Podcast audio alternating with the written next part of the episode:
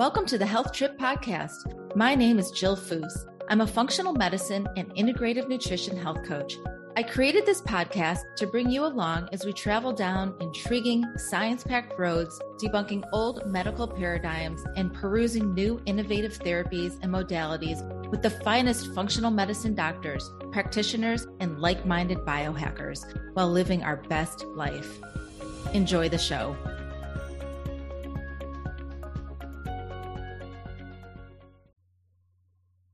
Hello and welcome, everyone. My guest today is Nicole Herms. Nicole is an avid proponent of functional nutritional testing since she began working at SpectraCell Lab in 2005. In the years since, she's developed training materials for practitioners who wish to integrate functional nutritional diagnostics into their practice, with a special emphasis on the role of micronutrient deficiencies in various diseases. With a bachelor's degree in chemistry and a master's degree in business, she understands both the scientific and the practical aspects of lab testing in today's shifting paradigm of healthcare. SpectraCell is CLIA accredited lab that offers a proprietary blood test to healthcare providers and consumers nationwide.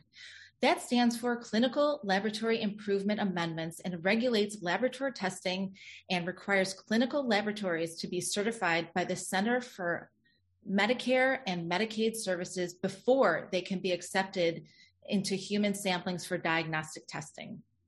The SpectraCell test, also known as the micronutrient test, which is their flagship test, is a comprehensive assessment of a patient's nutritional status at the cellular level.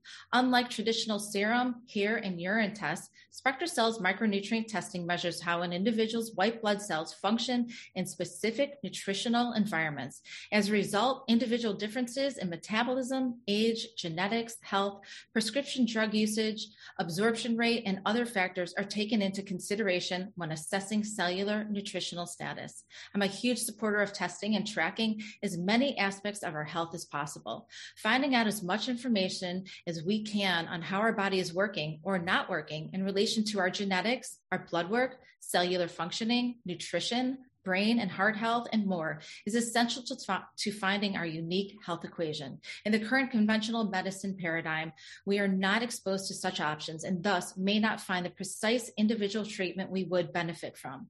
If you're one of those people who's been dealing with multiple health issues for years, seen multiple doctors for help, and you've tried layers of pharmaceuticals, diets, supplements with not much improvement, this is the podcast for you. One of my favorite tests is their micronutrient test from SpectraCell. And I want all of you to understand exactly how this information fits into your overall health and wellness equation. We're going to talk about some of the other unique tests they also offer and how these fit in as well. So, welcome, Nicole. That was a mouthful. Thanks for having me. Oh, I'm so so pleased you're here and so excited to dig in. But before we um, start, I want to just throw out a little medical disclaimer. By listening to this podcast, you agree not to use this podcast as medical advice or for making any lifestyle changes to treat any medical conditions in either yourself or others. Consult your own physician for any medical issues that you may be having. This entire disclaimer also applies to all of my guests on my podcast. All right, let's dig in. I want to know how you ended up at SpectraCell Labs and in the world of functional medicine and precision medicine. Well, it's um, a little um, kind of an interesting story. I have a degree in chemistry, and all of the chemical jobs that I went to college in Texas were in Houston, Texas. And so I moved to Houston, Texas after I graduated, and I worked in plastics for a couple of years, which I completely hated. Um, and you know, I liked the chemistry of it and everything, but um, it was like not in my heart. You know, I didn't really care about making better plastic or whatever. So um, when I got married, I kind of thought, you know, if I'm going to do something when I have kids, you know, I want to do a job that I completely believe in, that I feel like I'm doing something good for the world, you know, all that sort of, um, you know, mushy stuff. And so I actually approached SpectraCell, and um, this was actually way back in 2004. I approached them and said, "Look, um, here are my credentials. I think what your test is doing is really good. Um, is there any way I can work for your organization?" Um, and so I started um, and uh, you know it grew from there so I, I, approached the company because i believed in their test before i had even um, you know really had any experience in functional medicine and everything and then Well, had you ta- had you taken their test no. before approaching them? Oh, no, okay. I, I, was learning. I, I, kind of started like, wow, this seems really cool. And you know, I, I don't remember what happened if I took the test first and approached them. It was like around the same time, you know. Um, but what was really convincing is, you know, basically as soon as I started working there and started working with our clients, which then was just doctors. Now we offer the test straight to consumers. Um, but that's relatively a new thing. You know, we used to um, only uh, sell to doctors, and we would have certain doctors that used it in their practice that it it just totally changed people's lives. And I know that sounds kind of trite or whatever, but it really did because it was a very very different approach, um, and it was particularly good for um, people who are really dealing with chronic conditions um, that were just kind of diagnostics hopping or whatever. You know, the traditional medical system sort of just, you know, ate them up and spit them out. And when they would come across some of these functional physicians as a last resort, um, the micronutrient test really was instrumental in changing things because it is a totally different approach um, that is absolutely relevant. And so it didn't take long. It was like, I, you know, I was already kind of just inspired academically. Wow, this seems really interesting. And then when I started seeing the clinical stories in the in the um, you know the doctors that were using in their practice i mean i was i was sold i was like this is really um, a game changer um, and so i and my my role was always sort of um, i work in the marketing department but it's sort of you know like the resident nerd in the marketing department where i would you know doctors didn't have time or whatever. So they'd be like can you post on this nutrient and this condition and just you know help me kind of sift through it all so i can sort of put the the, the medical literature and the physiological sort of metabolic pathways together with what I'm seeing clinically. And so mm. I helped bridge that gap and, um, you know, have been doing it since. So. Wow, that's a that's a great story, especially being that you didn't even have the test before you showed up at their door and said, "Let me in and let me do my my own magic here." And well, I, I'm sure I, I remember when I first contacted them. I'm sure I was the same conversation was, "Hey, um, how can I work for your organization, and also where can I get the test? I'm sure you know what I mean. It was right, right, probably the same time, but right, um, yeah. So. so before we talk about the test, I want to go back to biology class. And I want to talk about um, cell structure because I think it's really important for people to understand, um, especially those of us who didn't like biology, but just a, a brief glimpse into the cell and how it works so that we can set up this conversation on how your test works mm-hmm. alongside the cells. So, what is the magic that happens in a healthy cell versus an unhealthy cell? Well, um, the the big takeaway would be that um, in our bodies, all of the metabolic work that like makes us tick, whether it's making a neurotransmitter or hormones or um, repairing you know, uh, detoxifying or whatever, all these processes that happen, they happen inside the cell. They don't, um, you know, our blood is made up of cells and plasma, and and when we think of things in our blood, it's not really floating around loosely in our blood. The stuff that we need, the food, you know, when we eat and we are absorbing nutrients, those need to get into the cell to do what they're supposed to do. So everything happens in the cell. And that's kind of like a, you know, we sometimes forget that. Um, not only do we have to absorb it in our gut, but even in the bloodstream, you can have something in the bloodstream that's not really getting into the cells. Everything happens inside the cell. And that's, you know, that's where the magic happens, I guess, if you will. So Yeah, so I want I want all of the listeners to really pay attention to this that what um what Nicole just said, and I'm going to elaborate on it. Even though you think you're eating the optimal human diet, whether you think you're doing it right with a vegan diet or whether you think you're doing it right with a carnivore diet or somewhere in between, that does not equate to healthy cells. It doesn't mean that your cells are absorbing all those available nutrients. And I want that to really stick in your mind before we continue on, because that's going to be a common thread throughout the rest of the conversation. So when we don't have a proper functioning, healthy cell, what are some of the signs that are associated with that, that people might think is associated with something else? Right. Um, well, um, first of all, it depends on you know what the cell, it, the nutrient, uh, you know, the cell needs lots of different nutrients, and so depending on which nutrient is not working, the clinical manifestation of that may be different. But really, um, some of the um, manifestations are very can be acute. I mean, you know, a, a heart attack can actually be kind of um, you know um, cascading effects of uh, you know high blood pressure, which can be due to um, a micronutrient deficiency.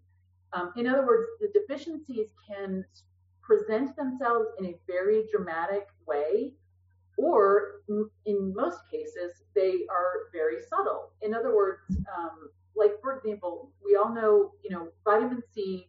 We all kind of know what that vitamin is, and the deficiency, the gross deficiency disease that's associated with that is scurvy. You know, um, and when you have scurvy, your like connective tissue is like degraded, doesn't work because vitamin C is used in the um, in the manufacture of collagen, and so you people with scurvy would start losing their teeth and all that kind of stuff.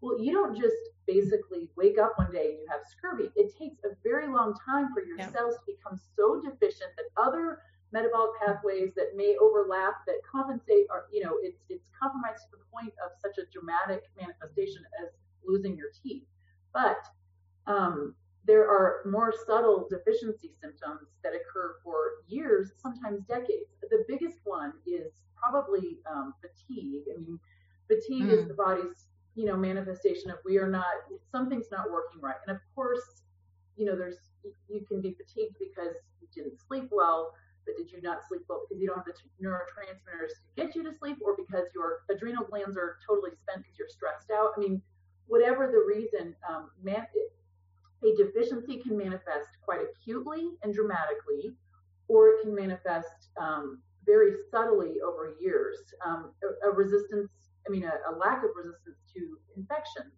is absolutely absolutely could be attributed to a micronutrient deficiency. Um, um, migraines, that's a good example of something that's mm-hmm. like acute that can be a nutrient deficiency, um, but also chronic. In other words, you have them often, but it's acutely presents as a migraine. So yeah. I don't want to say any symptom, but pretty much most symptoms um, that doctors see in their offices or that people struggle with, whether it's weight gain, the simple things like weight gain or fatigue, lack of sleep, to um, you know, you have um, you get you get viral infections or you have a chronic cough or whatever. It's the whole body works on nutrients doing their job, and when they can't, it will manifest eventually. Yeah, I'd like to add to that list um, skin rashes. Absolutely. Yeah. Eczema, psoriasis, and then another huge one for women um, in midlife going through menopause or perimenopause or post childbirth is hair hair shedding, hair thinning. Mm-hmm. Um, that's that I, I'll say that was my story. That is how I found your test, and we'll go into more details on that down the road. But um, after exhausting all other avenues for myself going through perimenopause at the time, my functional medicine doctor suggested I take your SpectraCell micronutrient test. Let's just see. Are, are you, you know, you're on this carnivore diet, you're eating very bioavailable food and nutrition, but for some reason, they're, it, it's not connected to my cellular functioning. My mm-hmm. cells were still not absorbing all of those nutrients. And that was just eye opening to me and um, which is why i love your test so much so but what are some of the main contributors to disease well um, it's interesting that you were talking about um, you know uh, you, you you can eat a really healthy diet which is yeah. obviously a subjective thing but um, yes. for the sake of argument let's say you're eating totally like the unprocessed you know perfect diet the thing is um, it's it's not just what you're ingesting. It um, your genetics may dictate that you need more of a nutrient than someone else. And so that's the beauty about this test. This test, it doesn't really matter why you are deficient. It just it's like the what. It, it, it tells you what you're deficient in, and that could be because you are a pregnant 20 year old woman with a growing baby, or you're an 80 year old smoker, or you're uh, um, you have a genetic SNP that basically you're you just have a gene that makes you use up a, a nutrient faster than others. It doesn't. We don't know necessarily the reason. I mean, sometimes you can, the reasons are obvious. A lot of medications, um, you know, very very common medications will deplete nutrients. Um, so sometimes the reasons are obvious, but the thing is, the SpectraCell test tells you, regardless of the reason, it tells you what is actually going on inside your cells at the moment of the blood draw. Um, and that's what's the beauty of it is, is it in that respect, it takes all of your genetics into account because if your genetics are dictating a lack of absorption or something, or the use of you need more of a nutrient or something, that would be taken into account into the real life function of your cell, if you will. Right. Yeah, it's interesting you brought up genetic SNPs, which I wanted to talk about. We'll talk about a little more down the road, but I also have the um, MTHFR C66 C677TT. So I've got the double variant from my mom and my dad, and I just did a podcast on MTHFR. And these genetic SNPs are not something we talk about in the conventional medical paradigm. You know, they they just aren't. Um, something that is played is added to the equation or even like thought about and yeah. Unless of course you have someone like you or me go into our conventional medical doctor for maybe an annual and say you want to get tested for genetic SNPs and they kind of look at you like cross-eyed like what yeah. do you what do you mean but um my genetic SNP, my MTHFR, plays a massive role in how my body absorbs or doesn't absorb nutrients. So when I have a double variant, my that gene for methylation is only working at a 30% capacity. That's nothing, right? So it takes me every day for the rest of my life that commitment, that level, high level of commitment to stay on top of it, or I'm not going to feel good because I have gone through not feeling good and I yeah. still go through bouts of not feeling good. So we'll talk more about genetic SNPs, but I, I love that you, um, you brought that up. But back to disease and what are the main contributors that, that push people towards chronic disease what are what do those look like? Well, um, if you think about your, uh, you know, your body is made up of cells, and if the cells aren't working, and, and we call it, you know, cellular dysfunction or, or um, you know, uh, basically cellular dysfunction. If they're not working, the cumulative effect of that is disease is lack of you know your, your body's not working like it's supposed to be. You know our bodies are are designed to efficiently detoxify efficiently repair uh, you know to grow and everything. And um, we have all these physiological systems that that allow our bodies to do what they need to do. But for whatever reason whether you know we live in a world where there's a lot of toxins bombarding us and, and all that it doesn't mean that we're just doomed to just you know, die a slow progressive disease death. It just means that um, uh, we we need to uh, be aware of the onslaught to our cells that every day presents. You know, um, and, and, much of that every day is probably just the what people eat. I mean, even even eating you know a perfect food, whatever, a, a, piece of raw broccoli is pretty much on the healthy list of most diets, right? But um, even when you're digesting that broccoli, your body will create oxidative stress in digesting food. I mean, just the normal processes that your body goes through um, will create oxidative stress. Well, there's other systems in place in your cells that help combat that oxidative stress to kind of keep it in check. Now, if there's other things, if you don't have the right nutrients available, you know, especially over the course of a lifetime, your body then maybe can't can't combat that regular oxidative stress so much. And then you have another onslaught come in, like maybe you get an infection or you get sick or an injury. You, you injure yourself. Well, if you injure yourself, there's going to be inflammation usually. You know, uh, just cut yourself, there's inflammation.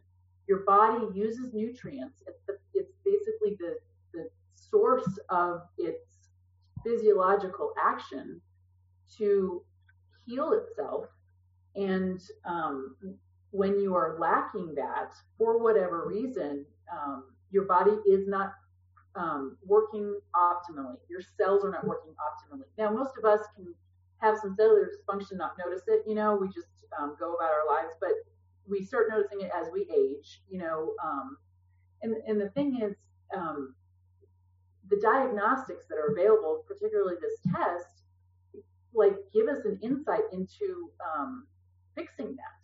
You know, fixing those deficiencies that we that we have. That that's what the. It, I mean, this is like next generation diagnostics. You know, yep. that is basically like we can we can correct for. You know, you, you mentioned the MTHFR. Methyl, MTHFR is the methylene tetrahydrofolate reductase. It's an enzyme used in our cells um, that it basically serves to methylate, which is kind of like a another word for detoxifying um, certain things in our body. So um, I have that gene too. I, I don't have um, I have a I'm heterozygous, but um, I don't. Um, that enzyme in my body does not work as efficiently as someone who has the gene um, that it works efficiently, has both copies of the efficient gene. And right. so I know that that what that means is I'm predisposed. Doesn't necessarily mean that it's the, the way things are, but I'm predisposed to be deficient in certain B vitamins, you know, mm-hmm. folate or B12 um, it doesn't mean I'm necessarily going to be. But right. if I just had that genetic test, I would think, okay, well, there's a predisposition. But this this SpectraCell micronutrient test is like going one step further because it's are you actually deficient in something that you're predisposed to? You don't. You might not be, um, right. or if you are, you can compensate. You can um, compensate with supplements or with foods. Um, it, it's it's it's like knowing. It's it's just a, a, deeper insight into how your cells are working. Um, uh, but back to your question of, of, you know, what predisposes people to disease. I mean, um, this whole the the whole notion of cellular function contributing to disease is predicated on the assumption that micronutrient deficiencies cause disease, of which there is overwhelming evidence that that is the case. But um, you know, ironically, in our medical paradigm, it's totally dismissed. You know, yes. by most traditional um, medical practice, it's oh, you get everything you need from food. That's completely not true, and we all know that. But um, this test is is um, you know takes it to a different level. Like you you can see what you are actually deficient in. Um, versus sort of assuming based on genetics or assuming based on what you ate or assuming based on symptoms. It is it's actual cell function. It's a functional um, cellular test that we do on the person's own cells. So it's a it's a um, you know real time, if you will. Right, and I think it's um, important to note that even if you have a genetic SNP, it does not mean that it's going to be turned on. It's the we're what Nicole is kind of talking about are the epigenetics yeah. right? So just you're, you're, we're all born with our genes and our genes are our genes, but it's the epigenetics which refer to, you know, our nutrition, our lifestyle. Are you working out? Are you sleeping? Are you around environmental toxins? It's all of that that can easily um, turn on or turn off genes. And some genes we don't want turned on and some right. genes we don't want turned off. So it's this delicate balance between um, how we live our life and how and what our genes are are how our genes are functioning for us. Yeah, it's it's interesting that you um, you mentioned you know the genes. We, are obviously born with the DNA we're born with, right? And, you know, um, when I was in college, which I mean that was 25 years ago, but still, it was in the recent history. You know, in college, you know, I was kind of taught you get you have the gene or you don't. You have this heart disease gene or you don't. And the thing is that is completely misleading because yeah. we have a lot of genes. There's a lot of genes we all have. It's whether they're expressed, whether they're turned yes. on. It's like the light switch. Are you going to turn on this gene or not? Especially when it comes to cancer, there's a lot of like tumor suppressor genes. You know, um, and and some genes we want to be turned on, and some genes we don't want to be turned on. And guess what turns those on? Nutrients. A lot of times will turn genes on or off. Like nutrients yeah. interact directly with our DNA. And so um, that's just another sort of, um, you know, aspect of how, you know, the traditional medical paradigm is like, oh, you have the gene, oh, you're doomed. And it's completely not the case. You, you, you have the gene. Well, how is your gene expressed? What can you do to compensate? Um, you know, it's, it's exciting in a way because the more we learn, the more we realize our body is actually absolutely adaptable to yeah. Change it. Yeah. And it also puts the, you know, a lot of fear in people to go get genetic testing or to have this micronutrient test or other tests. You know, people um, some people just don't want to know. And i i don't understand that. I would i want to know all the information because i want to be so pre- precise as precise as i can be in my lifestyle and in the supplements that i take so often um, and i'm sure you've experienced this i'll hear my friends say oh i just read this great article on you know this form of magnesium and i think i'm just going to take it or i'm going to take this amount of vitamin d3 because i read it in an article here or saw it on a Instagram post here. Well, guess what? Everybody's different. And just because your neighbor or your, you know, workout buddy looks terrific and feels great and is taking, you know, X, Y, and Z supplements does not mean that that's what your body needs. We're all exactly different.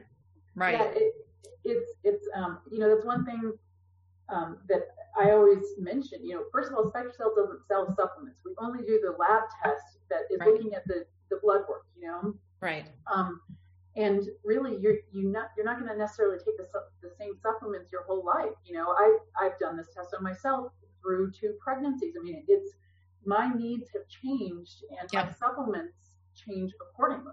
Absolutely. Um, but i think that kind of boils down to you know um, you know a lot of people want the, the the pharmaceutical paradigm is kind of like we have high blood pressure here's a pill for that. Here yep. you've got headaches here's a pill for that. And you know, supplements is people can kind of fall into that trap of the same thing. Oh, I've got high blood pressure. Here's a supplement for that, or whatever. It, it's you still have to sort of, um, you know, take responsibility for learning about your body, if you will. Um, in other words, we're, we're, you don't just get this test and then here's your supplements, correct all of your ails for the rest of your life. You know, you will. The idea is you correct the deficiencies that are reported to you.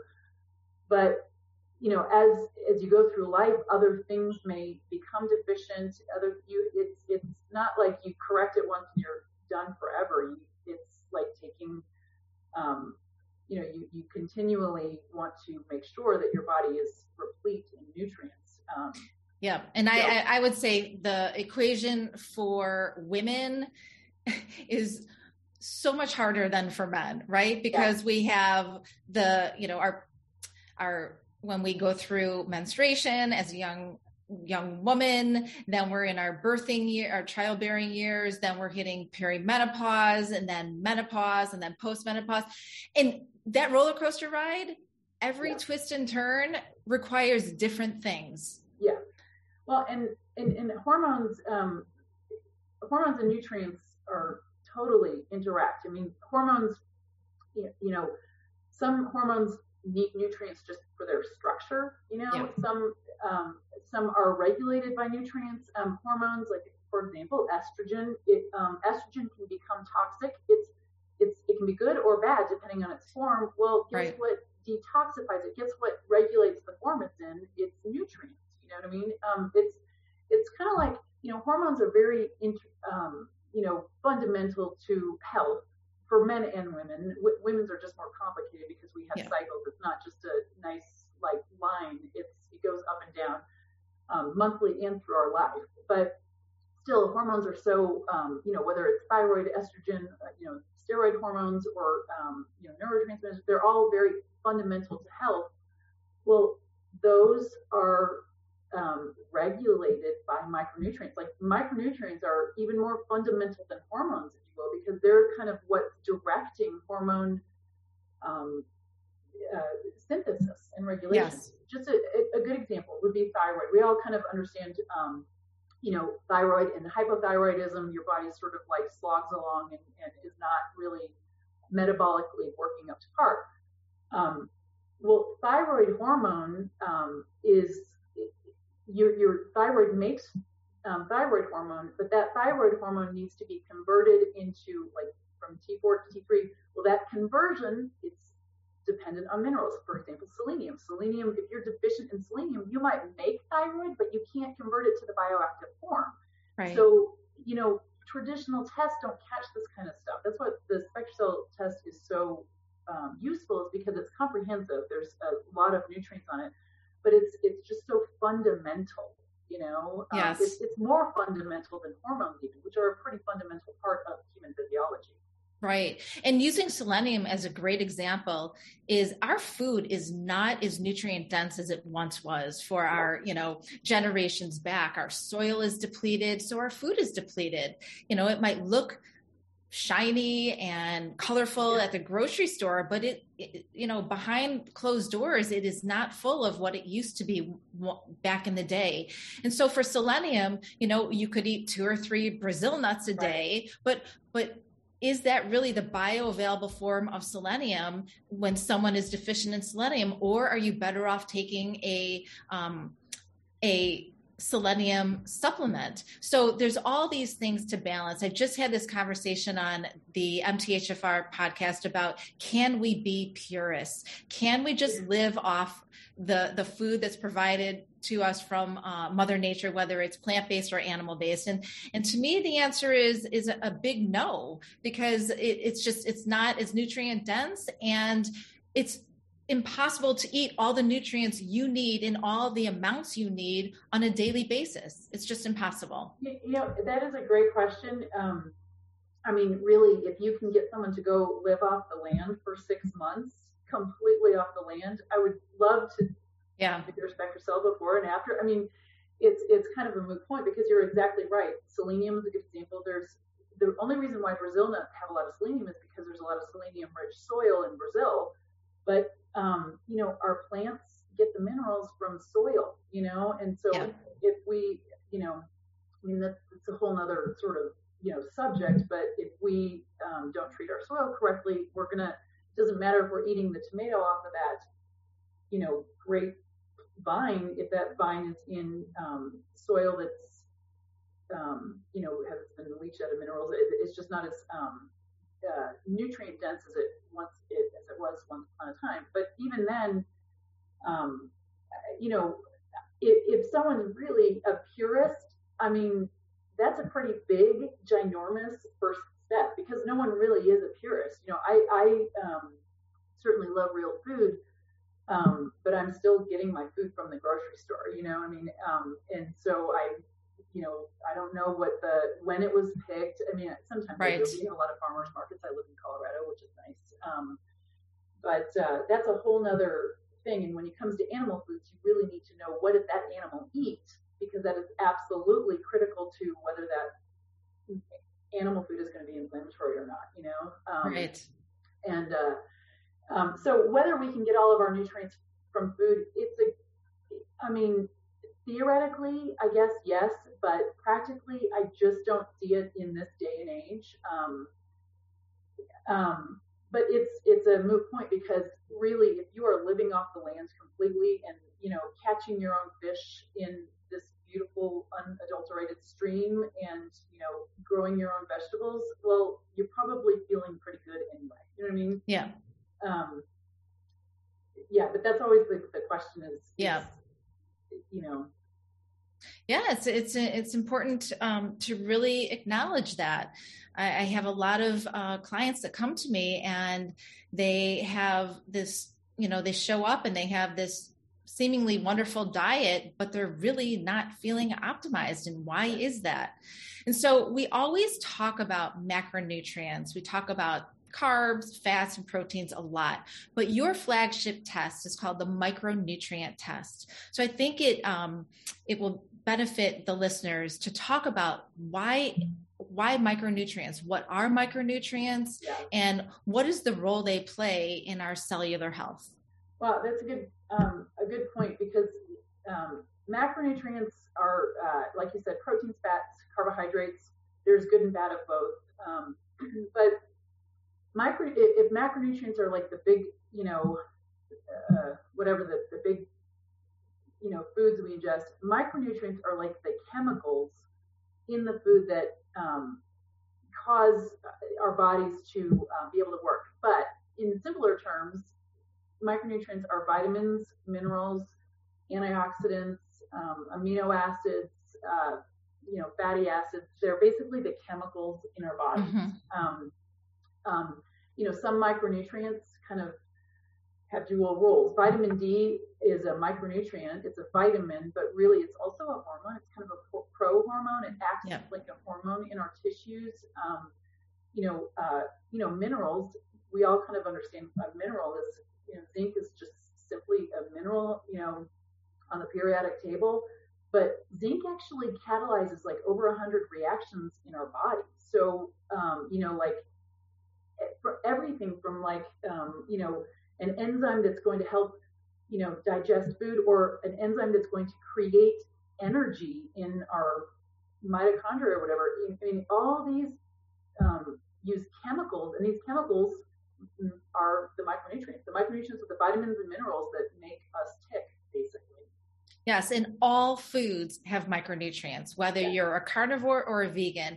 They are in all foods in just different ratios and different types. Yeah, and one thing I wanted to mention, um, you make a good point about the, the foods. It's like we can eat a healthy food. You know, um, you eat a some broccoli, it's going to have a lot of um, you know minerals and all this good stuff. But there's also foods, if you want to call them foods, um, or things that we ingest that, um, like if you drink a soda, you know, soda is not going to have any nutrients, but it's also not just neutral because your body is going to use up nutrients detoxifying that or or um, uh, metabolizing that. Um, you know, so like if you eat a really healthy healthy something, but you eat something that is not healthy, that's going to deplete you because it, it needs the nutrients to um, you know metabolize it. You got to remember that too. You know, a lot of people think, oh well, I'm eating good stuff, so that's taking care of it. No, everything that we ingest is going to have either a positive or a you know what I mean? And so you know, unfortunately, that makes us accountable for every um, everything that we ingest. You know, I mean, it seems daunting, but the real truth is it's actually quite empowering.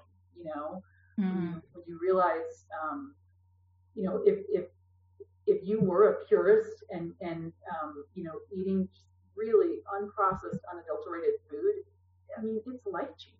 You know, absolutely. Most people do not do that, not even for a short period. What if you lived your life like that? I mean um, I, are you familiar with Dr. Weston Price's um, book? I mean, yes. that, I feel like that book should be um, taught in medical school. It's a book about a man who went around in the 30s around the world and looked at um, indigenous cultures that actually did live off the land. Their diets were totally different. Some of them were lived by the ocean, and so they had a lot of seafood. Some of them lived, um, you know, in in like Canada, where they're um, they ate like native like um, cranberries and deer. You know, I mean, their their diets were very different, but the thing that they didn't have, none of them had chronic disease. In fact, they didn't even have. Um, he was a dentist. They didn't even have uh, dental caries or, or mm. cavities. And and the thing is, what was so interesting about his book is it was about the time when um, uh, Europeans were kind of um, creating uh, uh trading posts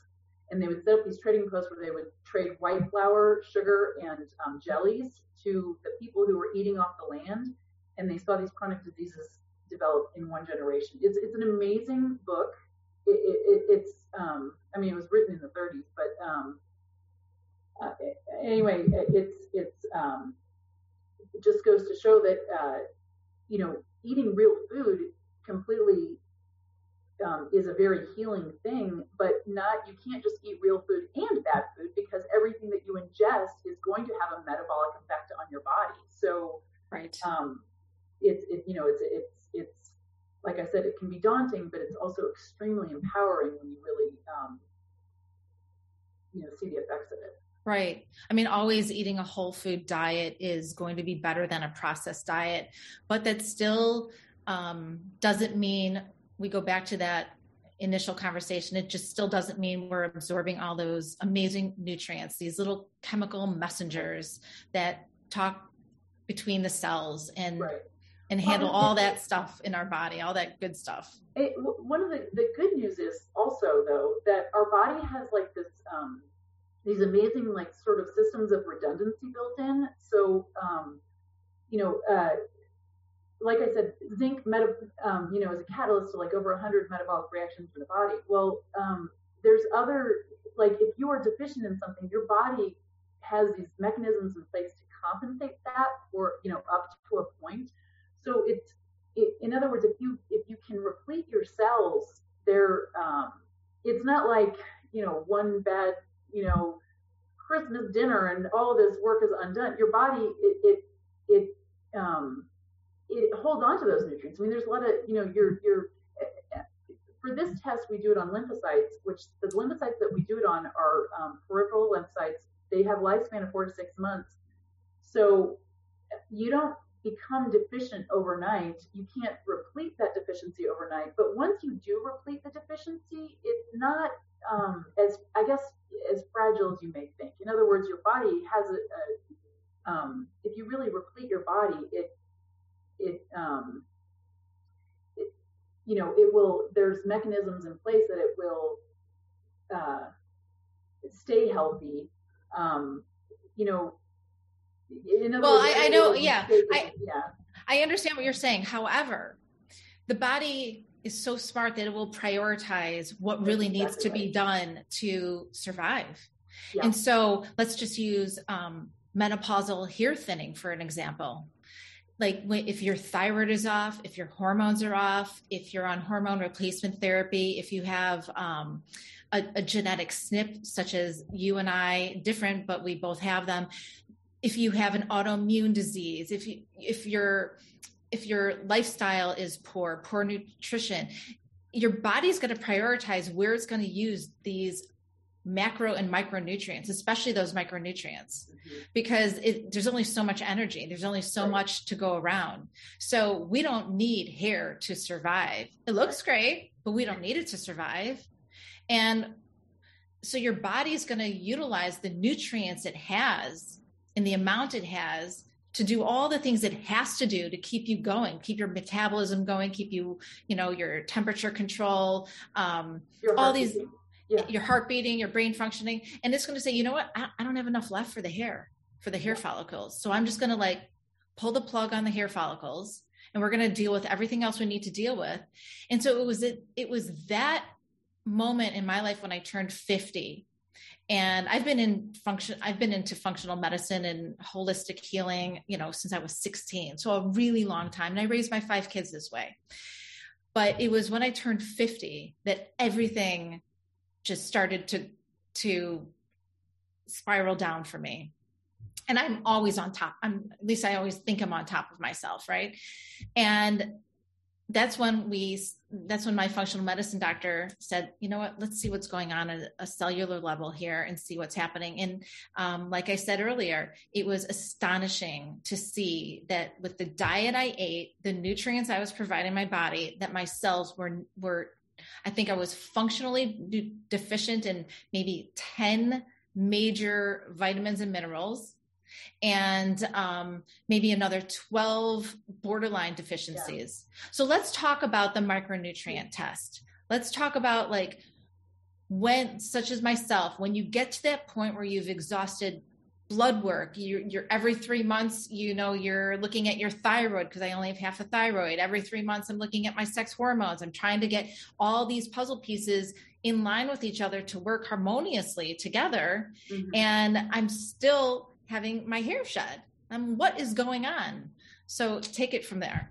Well, let, let me, um, I'll just kind of give an overview of how the test works. Basically, yes, perfect. Um, it's called the micronutrient test, and if you take blood, um, it's whole blood that has to be taken through a vein um, because we actually that blood needs to be overnighted to the lab in Texas um, because we need to receive the blood within 24 hours. Um, and the reason why is because when we get that blood, we take the lymphocytes, which are white blood cells that are like kind of the superstars of your um, immune system and systemic health. But we take those white blood cells and isolate them. And then the first step of the test is we take those um, white blood cells and expose them to the perfect nutritional environment. And that is the heart of the test. It's called the it's called the CFBI medium, which is basically um, a culture medium that was developed at the University of Texas way back in the like 80s, and this was based on research um, from Dr. Roger Williams, who's like the father of um, individual. He, he coined the term biochemical individuality. But I, I guess my point in saying that is this is not just some test that we just kind of invented. This was developed in academia, the University of Texas, like in the 80s and early 90s, and then it was commercialized in the 90s to where doctors could order it. So we take these lymphocytes and grow them in this called um, CFBI for Clayton Foundation Biochemical Institute, where it was invented um, like 30 years ago. This is this medium is like all the nutrition needed to optimize lymphocyte growth. Okay, so we grow your cells in that. We're taking your lymphocytes and we grow them in the best possible environment they can be in. And we take that measurement, and that is basically the first step. And that measurement is called your Immunidex, which is it's um, the, the term for the type of assay is it's a lymphocyte proliferation assay, but it's basically measuring how strong your lymphocytes can grow, like how healthy they are in the best possible world.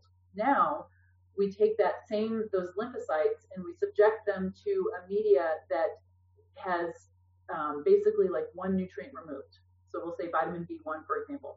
We take that um, lymphocyte. Now we know the best possible growth rate it can have. Now, let's say we expose it to an environment where there's zero B1 available for that lymphocyte to use in its attempt to proliferate or grow. If that lymphocyte grew the exact same rate, then it is not deficient in B1 because it had the B1 inside the cell in order to perform all the metabolic work mm. it needed to to proliferate or grow or basically clone itself. That's what lymphocytes' job is to basically clone themselves when needed.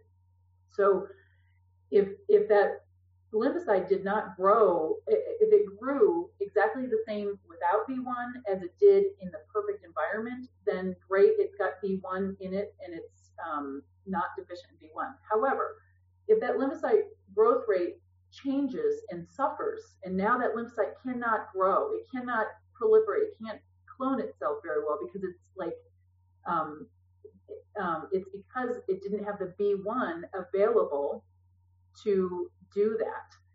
And, and so it would be deficient, it'd be considered deficient in B1. So this is done for all of the nutrients in the test. There's 31 nutrients tested, and then there's um, four metabolic tests that are unique in, in themselves. So for 31 different nutrients, we are comparing the growth rate of the lymphocyte in the perfect nutritional environment to an environment that is not subjective to the specific nutrient which we're testing. Mm. So, um, so that is um, a true functional test. In other words, we are not measuring how much B1 is in the cell or even B1 is in the blood, because any measurement of that would be like just basically mass per unit volume, which is what serum testing, you get a vitamin D test, it's measured in mass per unit volume. This, our test is reported in percentage because it is comparing the percentage, it's comparing the growth rate in the perfect environment, in perfect nutritional environment, compared to the growth rate in the environment without said nutrient. And mm. the percentage is the difference in growth rate because it's a ratio of growth rates. It's reported in a percentage, which is a ratio. Um, and so we repeat this for the 31 nutrients, and that is how we determine if the cell is functionally deficient in um, any of the nutrients that we test. So it's it's not measuring how much of the nutrients there, it's measuring how well your cell is using the nutrient, which is really what's important. And what's the difference between? Um, I have my test right here, actually, my recent one. And so, what is the difference between functional deficiencies and borderline deficiencies? They're um, they're the, they're the, um, it's just the degree in which they're deficient. So, uh, functional deficiency on our on our report, they're both functional deficiencies.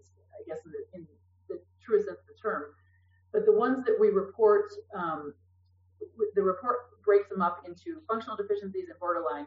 The yeah. functional ones are just more deficient. They're they're um, they're more severe, a more severe deficiency. Borderline is kind of like they're not really deficient, but if you don't keep an eye on them, they could definitely be pushed into the deficiency. And and um, actually, I would say we just started reporting the borderline probably within the last 10 years. We used to not report the borderline because it was so, um, there's so, some doctors thought it was so much um, information that they didn't want the borderline information. They're like, I just want the gross, you know, the, the more severe deficiencies and, and I want to work on that with my patient. But the truth is, the borderline deficiencies, it's worth noting because, like I said, um, they're on their way to becoming deficient. So it's a lot of information, but it's um, we, we include them because they are important. The, the good news is when you get a report and it shows you, you know, you have these deficiencies and then these de- other nutrients are like in your borderline area. What we've noticed is sometimes when you correct one deficiency, others sort of like get better. In other words, it's um, just like your body has redundancy when it's lacking something to kind of compensate. When you replete something, it's almost like you're saving the nutrients in a way. It's like you replete something and then other nutrients just tend to sometimes get better. In other words, so mm-hmm. you have like eight deficiencies, and you know we kind of look at the report, you know, report by report. But if you correct like four or five of those, other ones will tend to get better. That we've noticed that in in many cases. Yeah, that makes sense. And, you know, it can be overwhelming when you get the results back, right? Especially if you've never done this test before yeah. and you just look at all of this information and you're like, what do I do? Like, where do I even start? But I love how you, your um, company gives suggested supplementation Right. as well. I mean, you absolutely need to be working with your primary care physician, your functional medicine doctor, your integrative doctor, whoever it is. You know, this is something you should definitely have um, a partnership with someone to uh, help you make sure you're taking the proper dose of whatever the micronutrient deficiency is that you have. Yeah, this- absolutely. I mean, ideally, it's it, it's great if a person works with their physician when they're getting our test. You know, that's why, like I said, we've we've sold the test. That the, the test was ordered by doctors. Um, you know, for um, most of our history, and I would say in the last couple of years, we're, we're now offering it to consumers, and that's just kind of like a byproduct of the fact that people want to do their own labs. You know, um, yeah. Uh, uh, we don't we don't take insurance anymore. We don't submit to insurance because it was such a it was such a headache. Some insurances pay for our insurance used to pay for this test. Sometimes it didn't. It was just it, it was um, a lot of doctors that were using our test were just um, frustrated by the whole insurance component and we were like, look, it's a great test. We're just not doing insurance anymore. Um, and, and, so because of the not having to deal with um, insurance, we can we can just people can order it directly, and people want to. You know, that's kind of especially um, you know after after COVID, and people are sort of like taking more interest in their own health yep. and their own labs or whatever. So you know, we do sell to direct to consumers, absolutely. Um, and so as a result, we do put suggested supplementation on the report. Although I'll be honest, it's very conservative. Um, you know, we yeah. put very conservative dosage. Doctors that use our test on their patients will often supplement in much higher dosages because they're experienced in it, they know what they're doing, and they're not afraid of, uh, of it. Because when you supplement in pharmacological dosages, that's what drives sometimes those nutrients into the cell or it drives the reaction to to replete the cell. Um, but we can't, you know, we can't put these, you know, right super physiological dosages on the report. So the report is actually very conservative. Um, you know, you can look in the literature and look at trials done on supplements and the dosages. Um, sometimes the dosages are much higher or whatever. But we, like we say, it's just suggested supplementation because we're a lab. We can't be the doctor, you know, telling the patient exactly what to do. We're just providing the information and the blood work. But we also want to give you as much information as possible so that you can replete yourselves. You know, you're not just armed with, um, you know, I'm deficient in this. I don't want to. I don't know what to do about it now. You know, right, so. right. And one of the um, one of the positives that are uh, associated with this whole pandemic is that many functional medicine doctors are now working online. So if you are out there and you live in a rural area, this test can be shipped to you. You can just go to your local hospital, your local doctor, have the blood drawn. It comes in a kit. Um, it's very easy. You get your blood drawn, ship it in overnight. Um, it comes with a addressed envelope or a box yeah, to go back. Yeah, all the shipping in the yeah, it's all there. Yeah. Right. And now, you know, there's no more reason not to connect with a functional medicine doctor or some like minded um, practitioner online because we can get to anybody anywhere now. Right, right. Right. So, so many times I have had clients in the past come to me that they live in a rural area and they just don't have access to all of this. And so I think it's wonderful that your company now is open to um, sending it direct to the consumer. Um, one of the really interesting parts of your test is the carbohydrate metabolism component. Yeah. Can you can you speak to that um, a bit because I I found that just so incredible, um, and I want to share that with the uh, with my listeners.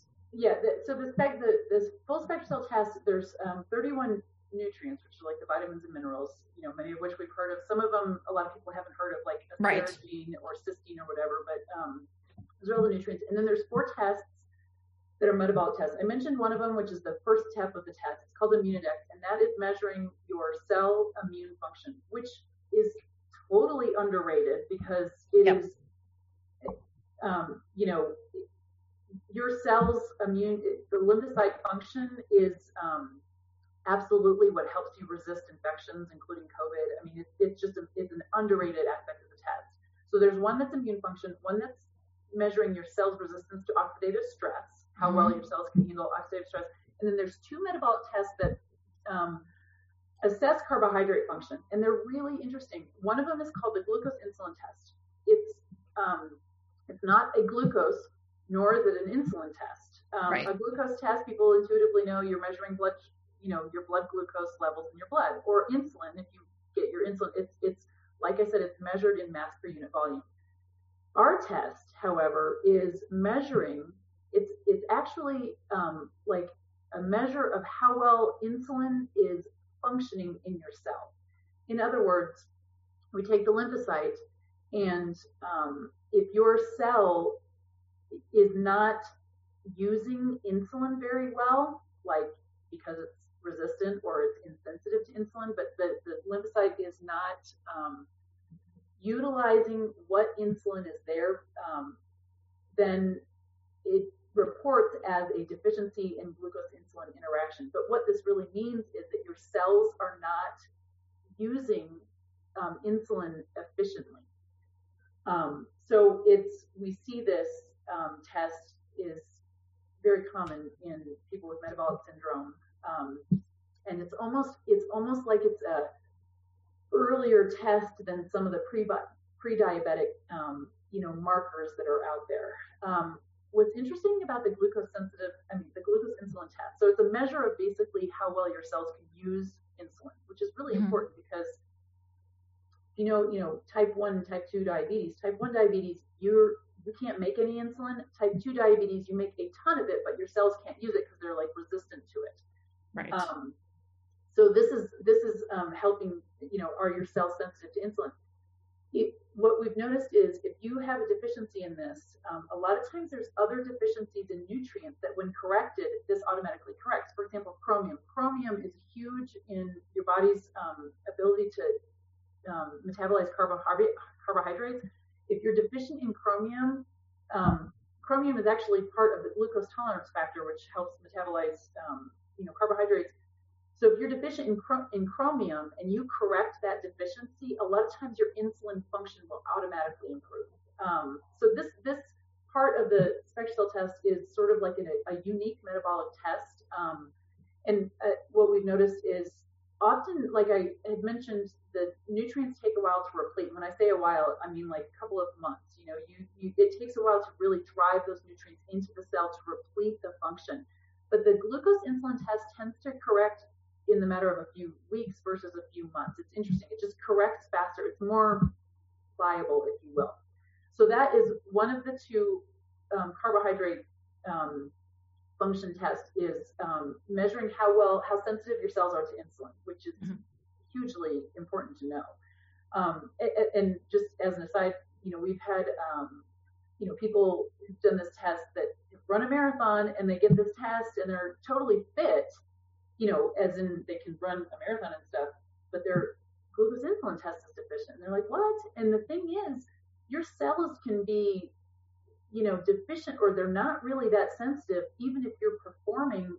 In other words, it's a matter of time before that turns into some kind of pre-diabetic diabetic marker, if you will.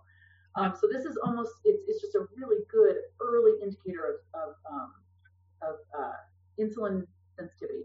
The other one is called a fructose sensitivity test. And um, fructose, it, it, basically is not a measure of fructose deficiency. It's a measure of your cell's ability to utilize fructose. So when you when fructose is used in the cell, it it actually fructose is metabolized in the liver, and um, uh, fructose when you ingest fructose, it does not actually um, directly impact your blood glucose. It does indirectly, but not directly. And and if you are deficient on this fructose sensitivity aspect of the SpectraCell test, um, what that means is your bodies cannot handle the fructose that it's ingest that you're either ingesting or that, that's there. Um, and a lot of people think get this all the time. They're like, okay, does that mean I need to stop eating apples? You know, and the thing is, does not mean you need to stop eating apples. What it means is um, there might be some uh, um, things that are being ingested that people don't really realize that have fructose. I mean, obviously, fructose uh, corn syrup has a lot of fructose. High fructose corn syrup has a ton of fructose. I mean, and we're talking like copious amounts from a cellular metabolic standpoint. Um, even just like juices. Juices are really high in fructose. People think, oh, it's just apple juice. How is that different? An apple is totally different. An apple is got fiber. It's totally right. metabolized differently. Um, but uh, another interesting thing is, um, like we've had people, um, you know, that don't eat juices. They don't drink sodas or whatever, but they may show up as a deficiency in their fructose sensitivity.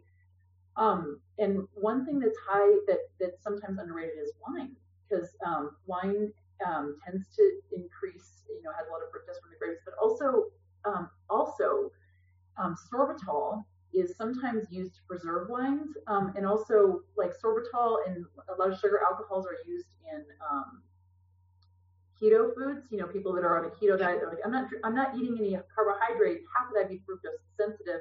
The thing is, a lot of these sugar alcohols are um, metabolized um, in the liver in a, in a way that um, compromises your ability to use um, fructose. And so we sometimes sorbitol and sugar alcohols can induce a fructose, um, induce a sensitivity to metabolizing fructose. So it's not just like, you know, these two metabolic tests that are on carbohydrate metabolism tell you so much on your cell capacity, um, just so much more than just, you know, you know, a glucose test or whatever. Um, but anyway, absolutely, I, I explained it. Um, no, you did, and it's um, it's making me think about my my fifth kid, who's a professional hockey player, and I had him do this test because he was complaining that.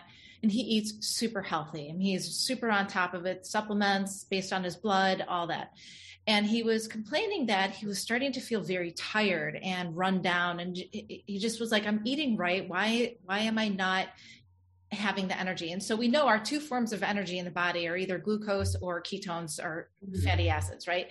And so obviously, um, if he's going to be eating a lot of healthy carbohydrates, meaning like sweet potatoes, yams, um, things of that nature, and he is um, he his fructose sensitivity and his glucose insulin interaction on the micronutrient test were very compromised.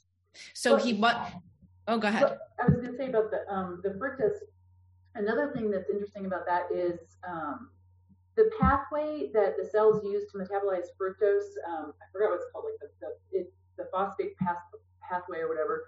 Um, it also uses vitamin C, and so it, it and, and, we see this with athletes. But there's a lot of uh, professional athletes that use this test.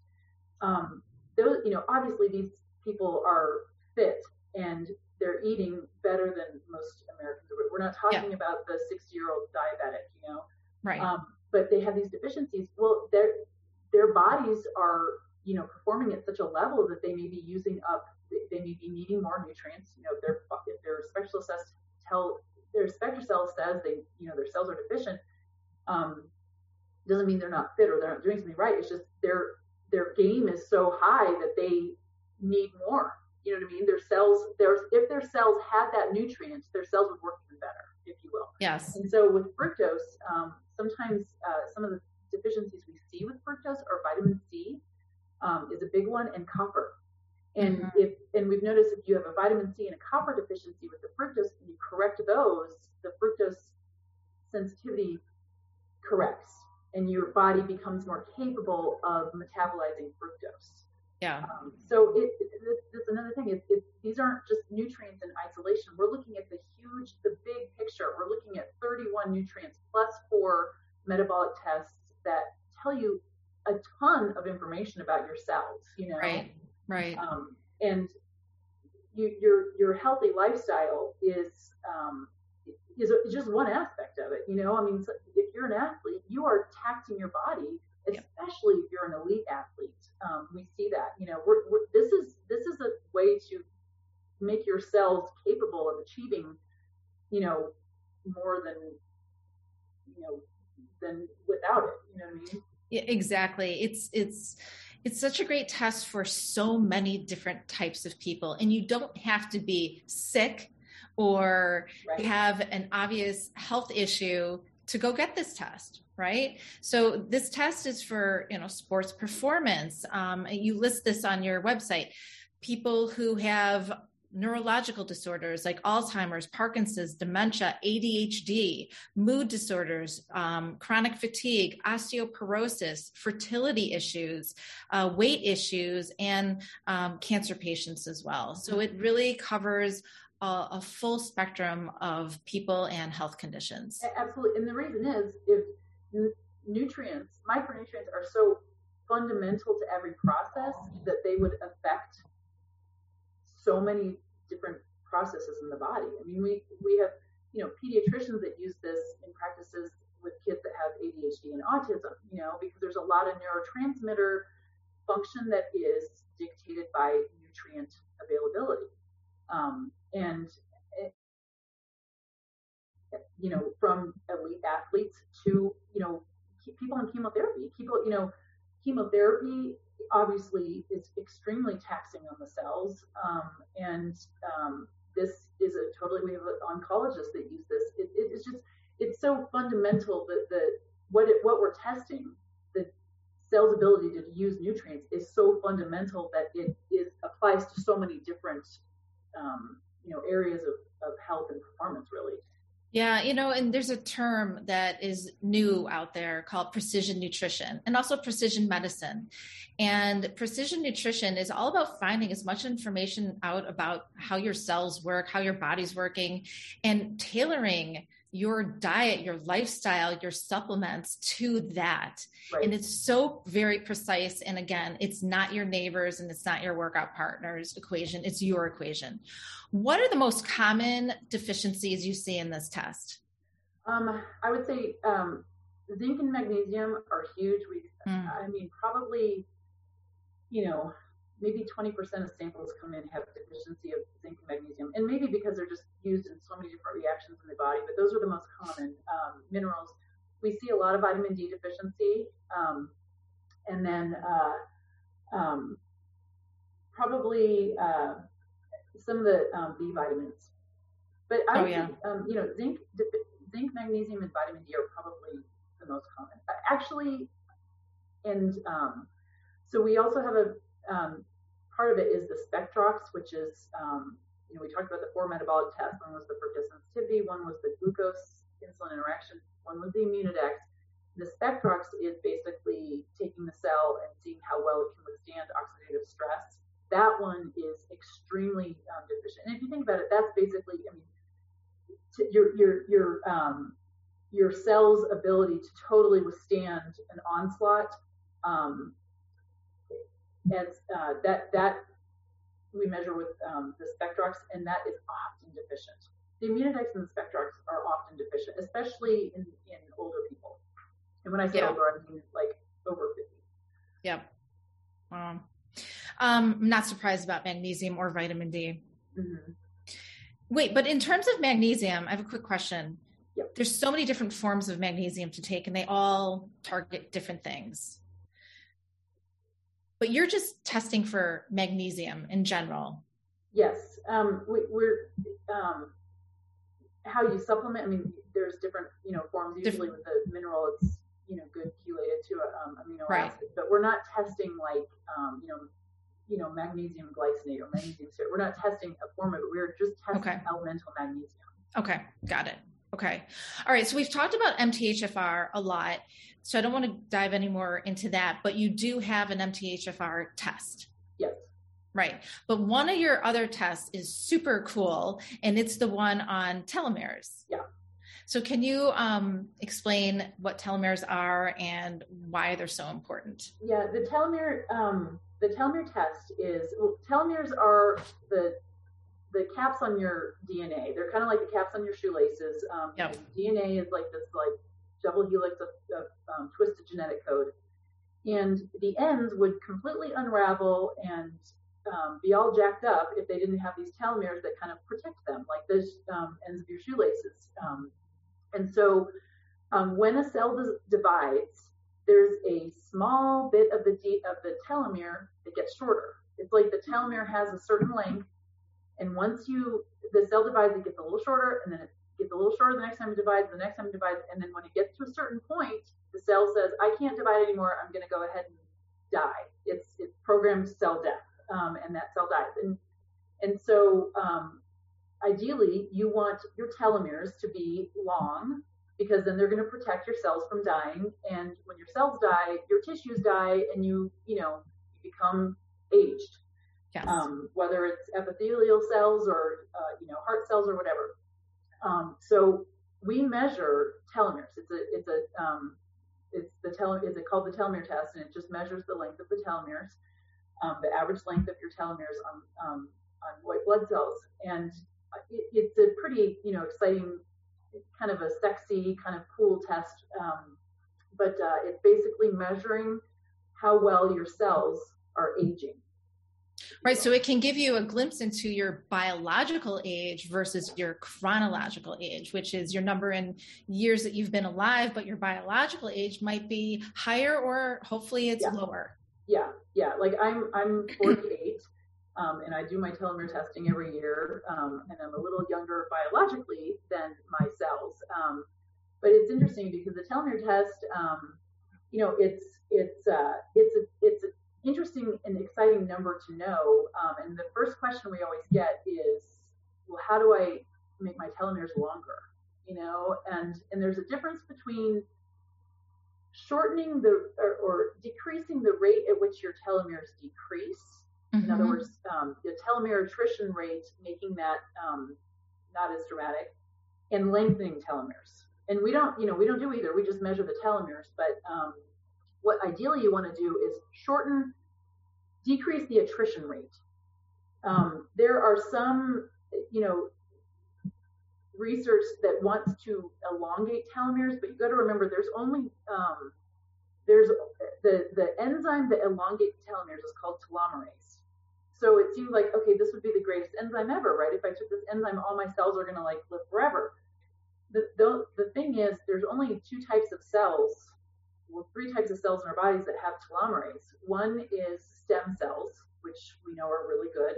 Uh, mm-hmm. One is like sperm and um, uh, uh, egg cells, um, and the other are cancer cells. Cancer cells also express telomerase, um, which is what makes them immortal. And so we don't, um, you know, we, we tell you your telomere length, but we don't necessarily say do whatever you can to increase telomeres. In other words, if there's telomerase out there, you don't necessarily want to take that because there's a reason why our cells stop dividing. If they get old and you know screwed up or whatever they don't you don't want that cell to um, keep dividing and create those mutations right create a tumor or whatever and so it's an it, telomeres is such an interesting thing because it's such a um, you know new area of research or whatever we do the telomere testing but guess what helps reduce the rate of attrition in telomeres nutrients like we have a whole you know um, set of research that shows you know if you're deficient in this it erodes your telomeres if you replete this, it helps pr-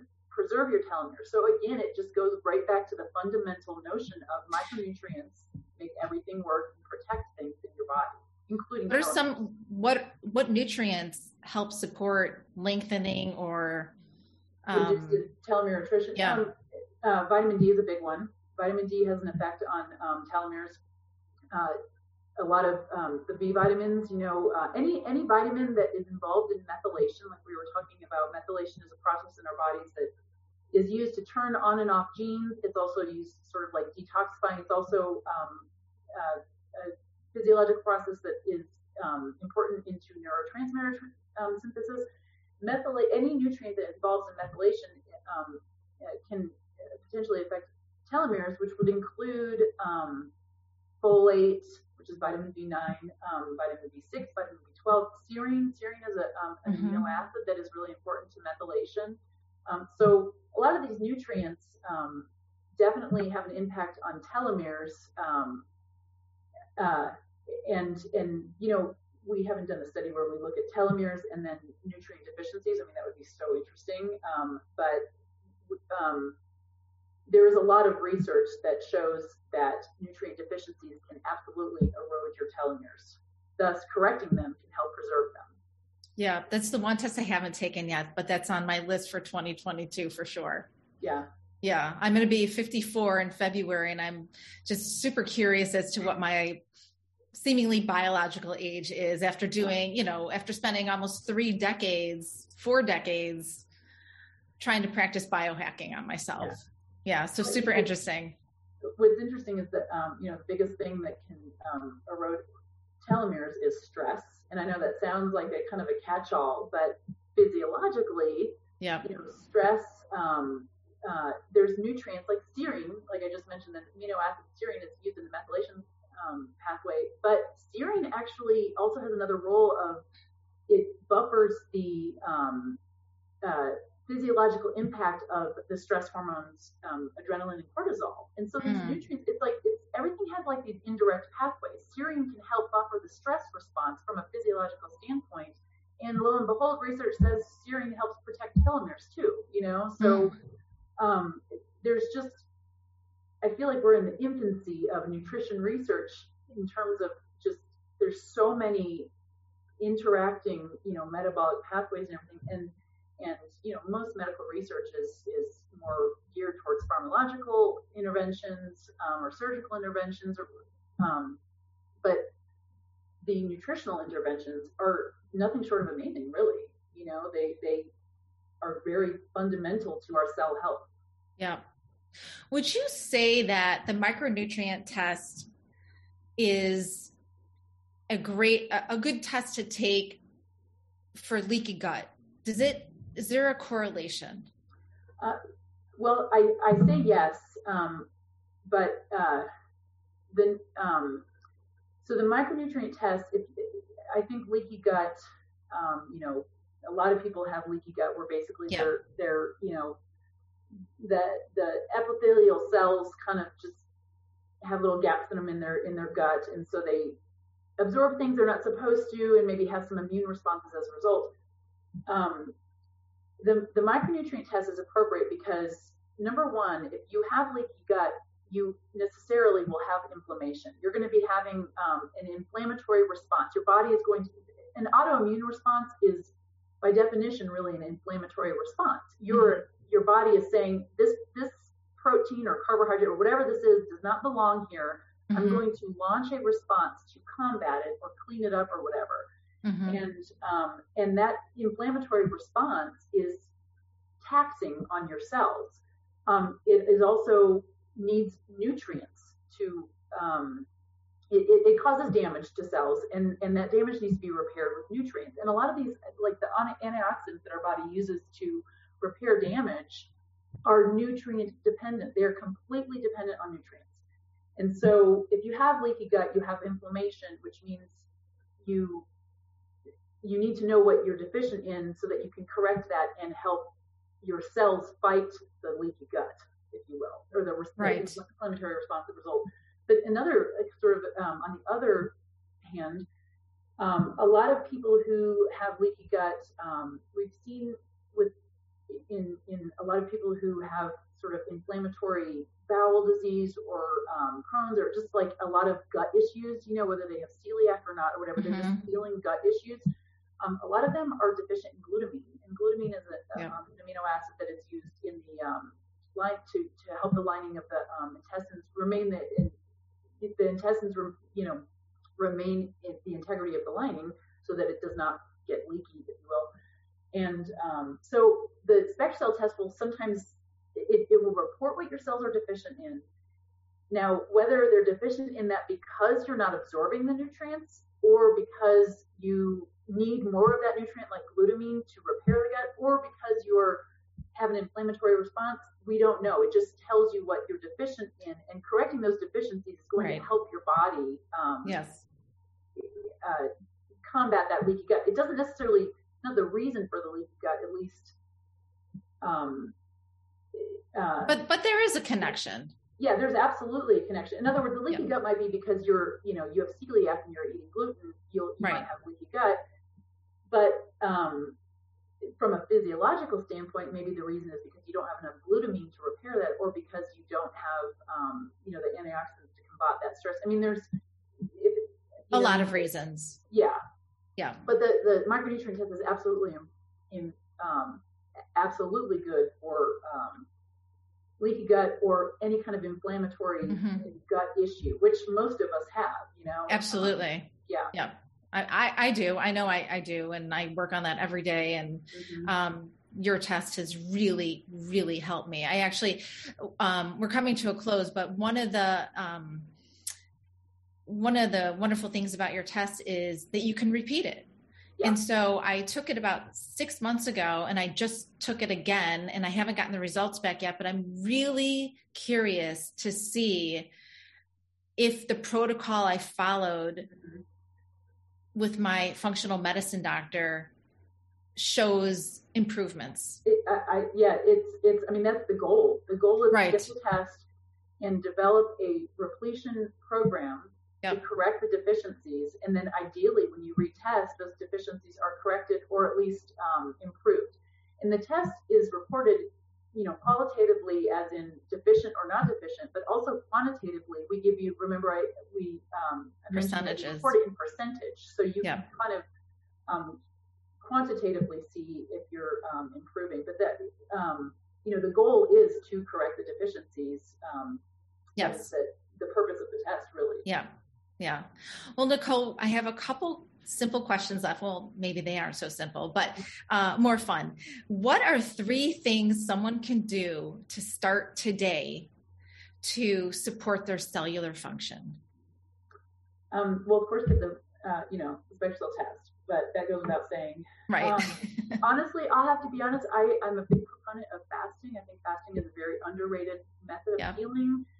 Um, it's worth investigating for so many things, especially like you were mentioning gut issues. I mean, giving um, I think fasting is totally underrated. Um, so I would think I would say that, and and um, I guess maybe also just learning a little bit about what's in your food. It's there's a little bit of a ignorance is bliss because sometimes when you learn about what's in your food, it's like, oh my gosh, I wish I didn't know right about our food supply. Um, but it really is, I think, important to just understand just, you know, what certain ingredients really are and just understand a little, be a little more connected to the source of their food. I yes. Think. It's, um, I, it's one of the things I work with, uh, um, with all of my clients on reading labels, reading ingredients, and properly reading a nutrition label, and mm-hmm. and being your own detective. And it's such an important skill to pass down to your kids because your kids are not always going to be in your house, right? One day they're going to grow up and go off into the world, and they, my kids, I, I have trained them. They all know exactly how to read a label, and um, super important skill. Good for you.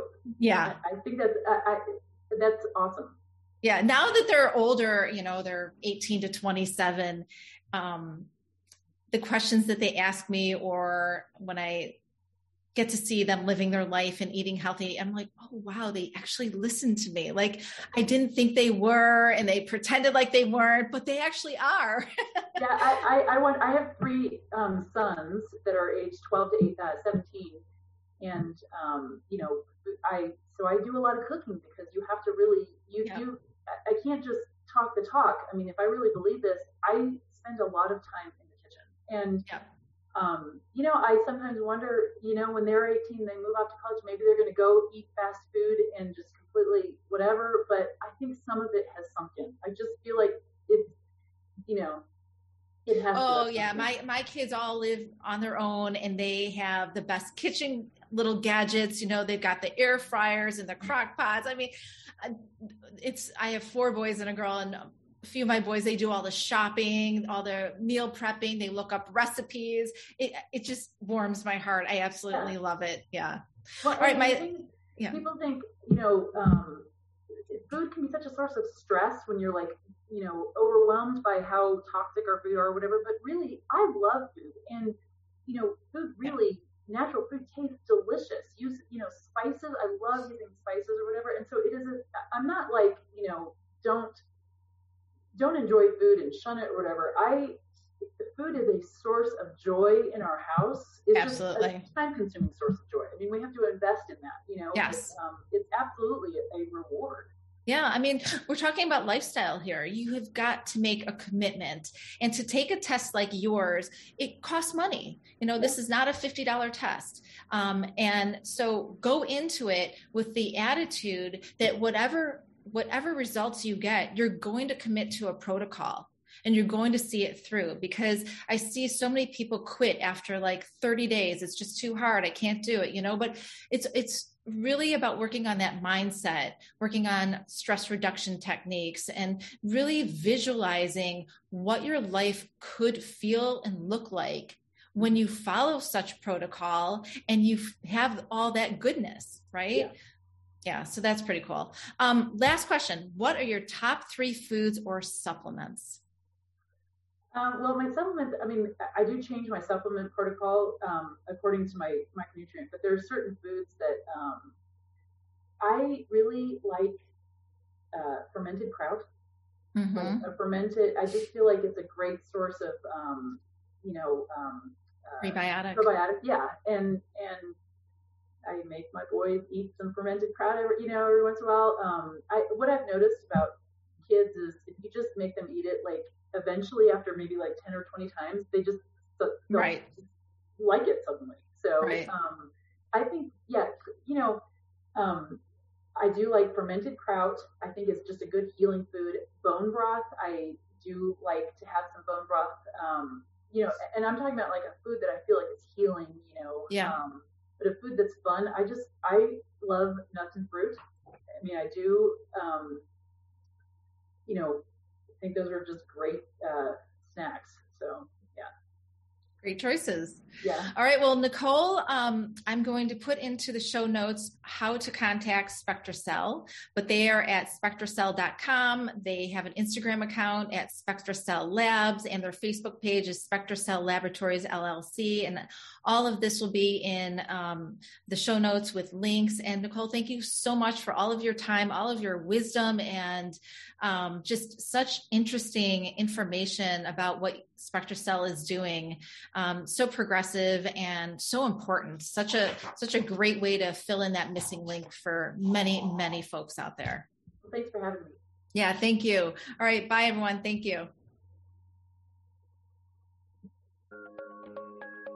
Thank you for joining me. I hope you enjoyed the podcast. Lifestyle changes can be hard and overwhelming to make.